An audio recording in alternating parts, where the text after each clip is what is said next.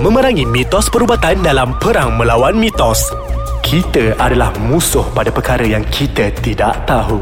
Hai Assalamualaikum Warahmatullahi Wabarakatuh Dan salam sejahtera kepada semua pendengar-pendengar podcast Ais Kacang Selamat datang ke segmen Perang Melawan Mitos Sekali lagi kita nak menerangkan mengenai mitos-mitos kesihatan Kali ini kita nak menerangkan mengenai mitos mata pula Jadi hari ini sama juga Saya adalah Khairul Hafiz Al-Khair bin Khairul Amin Host anda pada minggu ini dan sekali lagi saya tidak berkeseorangan. Hari ini saya datang juga bersama dengan seorang lagi tetamu, Dr. Laila. Uh, terima kasih kerana datang pakar oftalmologi. Bukan Hai, mudah ni kita datang, kita bawa kat dia daripada Sabah untuk datang ke sini. Ya. Apa khabar? Sehat, Alhamdulillah. Awak apa khabar? Ah, baik, Alhamdulillah. Juga Alhamdulillah. Dr. Laila pun kita punya ahli Matric Mai eh. Ya, saya. Ah, jadi itulah Dr. Laila. Ya. Kali ni kita duk nak cerita ni mengenai uh, mitos-mitos mata. Kita tahu uh-huh. mata ni banyak benda-benda yang orang selalu ah, ada salah faham. Mm-mm, Jadi betul. ada antaranya mengenai katarak. Ya, Ah, betul. katarak ni banyaklah kita nak tahu. Kita pun tahu bahawa kalau masalah katarak disebab apa boleh menyebabkan katarak, boleh disebabkan oleh mungkin penuaan Betul. ataupun disebabkan oleh komplikasi daripada diabetes. Penyakit, Jadi ini adalah betul. penyebab-penyebab daripada katarak. Tetapi akhirnya disebabkan salah faham masyarakat menyebabkan benda ni menjadi lebih melarat, tidak mendapat rawatan dan menyebabkan masalah kebutaan. Jadi nak tanya kepada Dr. Laila lah, Hmm, apa boleh. kenapa apa salah faham yang kita selalu dengar mengenai katarak ni? Saya rasa salah faham yang paling selalu saya dengar lah kan Orang anggap katarak ni sebagai selaput Mhm, Bahkan okey. ada di setengah negeri tu kan Dia memang panggil katarak ni selaput pun Doktor dia pun panggil selaput Ah. Jadi dia bezakan Dia kata selaput luar, selaput dalam Kalau katarak dia panggil selaput dalam Disebabkan selalu sangat guna perkataan selaput Selaput Akhirnya masyarakat pun menganggap Katarak tu memang berpunca daripada selaput Okey. dan saya pun faham sebenarnya sebab apa masyarakat anggap macam tu Ha. sebab bila seseorang tu alami katarak kan nanti Ha. dia punya pandangan tu jadi nampak macam berkabus macam ada sesuatu yang menyelaputi pandangan. Okey. Ha, jadi seolah-olah macam valid lah. Ha. Katarak selaput. Ha. Cuma masalah dia bila orang salah faham bahawa benda ni selaput, di implikasi dia nanti bila dia orang tanya pasal rawatan tu nanti.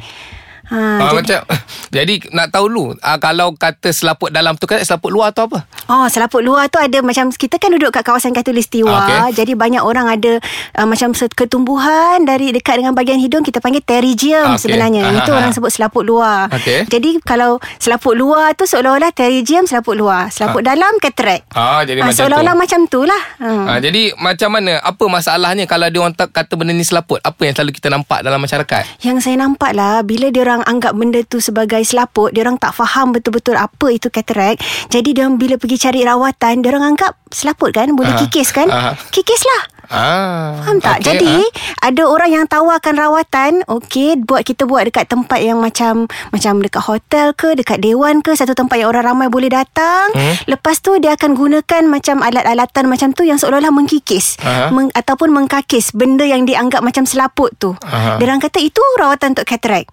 Ha, mungkin dia akan bubuh sol- solution-solution tertentu, kemudian dia akan seolah-olah tarik satu lapisan selaput. Dia kata okey sekarang kita dah rawat cataract. Padahal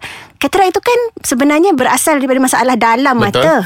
Macam mana pula kita boleh rawat dengan um, kikis-kikis macam tu dekat luar-luar macam tu? Macam tak logik. Tapi masalahnya masyarakat tak tahu benda ni sebab dia anggap benda tu selaput, selaput macam Dan tu. Siapa orang luar ni yang buat-buat benda ni? Ah itu itulah masalahnya. Ha. Mereka ni bukan orang-orang yang bertauliah ha. untuk berikan rawatan perubatan, Hmm. tapi sebab dia dari macam dari mulut ke mulut ke mulut. Kalau zaman sekarang bukan dari mulut lah, dari ha. media sosial ke media sosial, Ha. apa daripada Jadi Facebook. memang banyaklah benda ni di, disebarluaskan dalam media sosial dah ni. Ha. Betul. Masalah dengan media sosial ni ialah kita boleh dapat maklumat yang betul, kita boleh dapat maklumat yang salah. Ah, betul, Jadi betul. bila orang orang dapat maklumat yang salah kan, nanti dia kata, "Oh, boleh eh macam tu." Macam Ah. lagi bagus tak ya operation. Semua orang takut operation kan? Aha. Padahal cataract itu operation dia kecil sangat. Ah. Macam simple sebenarnya bukanlah saya nak kata kecil sangat memperkecilkan Ah. tu tak Ah. tapi maksudnya sebenarnya rawatan dia sebenarnya bukan secomplicated yang orang fikir macam Okey. tu Ah. sekarang teknologi dah ada kan mm-hmm. Mhm. jadi kenapa nak pergi ke rawatan yang belum tentu berkesan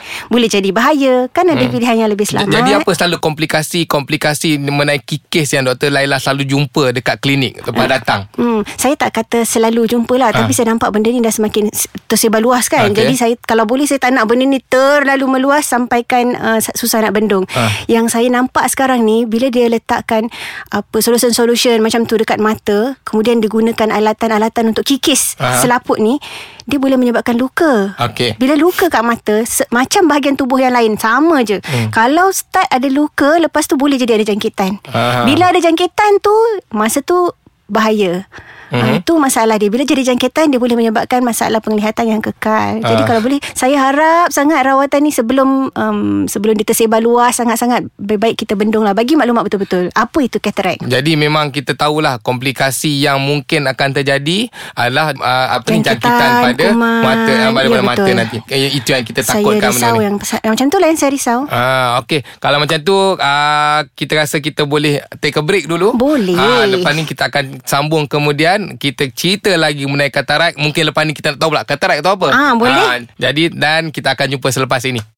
Okey, terima kasih semua pada semua pendengar-pendengar. Jadi kita teruskan untuk bercerita mengenai katarak. Sebelum itu, saya nak semua jemput semua untuk bersama-sama untuk download aplikasi Ais Kacang di App Store dan Google Play. Dan juga boleh untuk melayari laman web www.aiskacang.com.my dan di situ boleh letak segala komen-komen ataupun mungkin boleh memberikan sedikit feedback apa benda yang kita dah beritahu selama ini uh, bagus ke tak bagus. Ataupun boleh juga memberikan cadangan-cadangan kepada kami untuk kita boleh pertimbangkan pada masa akan datang. Untuk kita dapat lebih banyak lagi input-input dan kita boleh berikan informasi dan kesedaran ini kepada masyarakat. Dan juga boleh masuk ke dalam Instagram uh, Ais Kacang iaitu Ais Kacang MY dan juga Facebook Ais Kacang di situ juga boleh meletakkan komen-komen kalian. Jadi uh, Dr. Laila sekali lagi kita nak teruskan mengenai perbincangan kita mengenai katarak ni tadi. Okey, jom. Jadi kita dah tahu dah mengenai masalah salah faham kepada masyarakat dan Hmm, kita betul. tahu salah faham mereka ini adalah disebabkan mereka tak faham katarak itu apa. Ya, betul. Jadi sekarang ni saya nak tanya Dr. Laila lah, apa itu katarak? Okey. So sebelum kita tahu apa itu katarak, Mhm. mm-hmm. kita kena tahu kalau dekat mata ni kan, kalau kita nak dapat melihat, kalau seorang manusia nak dapat melihat, first cahaya kena boleh masuk kat dalam mata. Okey. Jadi maksudnya daripada depan sampai belakang kena transparent. Dia kalau mata ni kita panggil depan sekali tu kita panggil cornea. Aha, aha. Ah lepas tu lens Aha. ataupun kanta sebenarnya apa-apa benda yang ubah uh, cahaya kan, perjalanan cahaya kalau dijadikan uh, menumpu atau mencapah kita panggil kanta. So Okey. natural lens kita pun kita panggil kanta. Okey. So cornea, kanta, belakang lagi ada vitreous baru sampai dekat retina. Okey. Okey, jadi cataract ni berlaku dekat struktur kanta. Okey, kanta tu sendiri. Kanta Okey. Dan kanta tu duduknya di dalam mata Di Okey. bahagian dalam ya Selepas daripada cornea Kemudian yang bagi warna pada mata kita iris Selepas pada iris Kat situ duduknya kanta Jadi kalau nak bagi orang senang faham Kita nampak kita punya warna mata tu Belakang warna mata tu Exactly okay. Belakang warna mata okay. Kalau nak nampak kanta tu ada katarak atau tidak Dekat anak mata je boleh nampak Sebab situ je tingkap yang terbuka Okey. Okay. First faham kan uh, Jadi kita dah boleh kenal Macam mana nak kenal orang yang ada katarak Dia bukan di depan Aha. Dia dekat dalam bahagian mata Betul. okay, Okey. Betul eh Pertama Yang kedua Katarak tu apa sebenarnya? Aha. Katarak ni sebenarnya umum tau istilah dia. Apa-apa benda punca pun yang menyebabkan kanta tu jadi tak jernih, Aha. Itulah katarak. Ha, jadi tak jernih Itu dia punya ni Yes, okay. maksudnya dia boleh jadi uh, banyak punca kebanyakan orang yang kita tahu bila umur meningkat. Tapi sebenarnya orang yang ada kencing manis dia lagi cepat dapat katarak. Betul Ah, kemudian kanak-kanak pun boleh dapat katarak tahu? Ha, interesting Okay Ah betul betul kita yang itu kita panggil congenital cataract. Okey. Orang yang cedera, trauma Ah. pun Ah. boleh dapat cataract. Ha. Ah, orang yang ada radang dalam mata Ah. pun dia boleh cepat juga jadi cataract. Jadi Okey. maksudnya cataract ni istilah umum. Asalkan kanta tu tak jernih. Aha. Uh, susunan dalam uh, protein dalam kanta tu jadi haphazard macam tu kan Ah. uh, itulah cataract Okey. dia kalau macam ni lah kalau nak senang faham uh, kanta kita ni terdiri daripada protein tau protein yang jernih Ah. ibarat dia macam putih telur Okey. Ni saya bagi ibarat lah supaya Okey. orang senang faham kan. Aha. Okey, putih telur tu asalnya jernih Ha, kan? betul Maksudnya kalau katalah cahaya lalu boleh tembus kan? Betul. Bila kita dah rebus dia, dia Aha. jadi putih. Betul Legap kan Aha. Macam tu juga katarak Aha. Jadi protein ni Daripada jernih Dia tak boleh nak patah balik jadi uh, Daripada legap Dia tak boleh patah balik jadi jernih ha, Dia tetap legap macam tu Yes Jadi- Jadi Kalau ada orang jual uh, apa solution lah kata uh, ubat titik mata ke Ha. pemakanan ke dia kata uh, boleh mengubati katarak Ha. setahu saya lah setakat ini dalam satu dunia ni tak ada lagi yang boleh ubah protein tu daripada legap jadi jernih Ah. seperti mana orang kalau dah rebus telur tu tak boleh telur tu jadi tiba-tiba jadi mentah balik tak boleh Ah. faham Ta- kan Tapi uh, apa ni dia punya gejala-gejala apabila dia orang dapat katarak ni. Okey, so cara nak kenal katarak ni dia banyak peringkat. Okey. Paling teruk sekali of course kebutaan lah. In fact Okey. kalau kat Malaysia ni kebutaan yang pertama sekali sebab katarak tahu? Ah, okey. Sayang sebab katarak ni sebenarnya boleh dirawat. Sayang. Ah, Jadi ah. kalau jumpa dengan doktor sebenarnya boleh dirawat. Ah. Okey. Uh, jadi it, yang tu yang paling teruk sekali lah. Tapi di kat peringkat awal uh, yang orang selalu alami dia alami silau dulu. Okey. Kadang-kadang silau ni bergantung kepada kedudukan kedudukan katarak itu di mana. Sebab uh, katarak tu pun dia boleh ada di bah- banyak-banyak bahagian kanta. Kanta tu dia walaupun nampak sebiji macam sebutir macam tu tapi sebenarnya dia ada banyak-banyak lapisan. Okey. So satu dia boleh alami cepat silau. Hmm. Lepas tu dia boleh alami macam uh, penglihatan dia tu berubah power dia.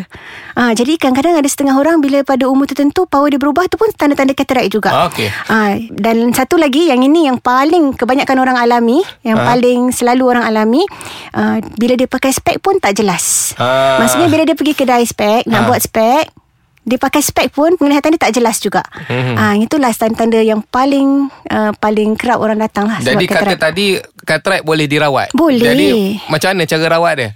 Okey, macam yang saya terangkan tadi lah kan. Hmm. Protein kanta tu daripada legap tak boleh bertukar menjadi jernih. Okey. Jadi apa yang kita boleh buat ialah kita kena keluarkan bahagian yang legap tu. Ha.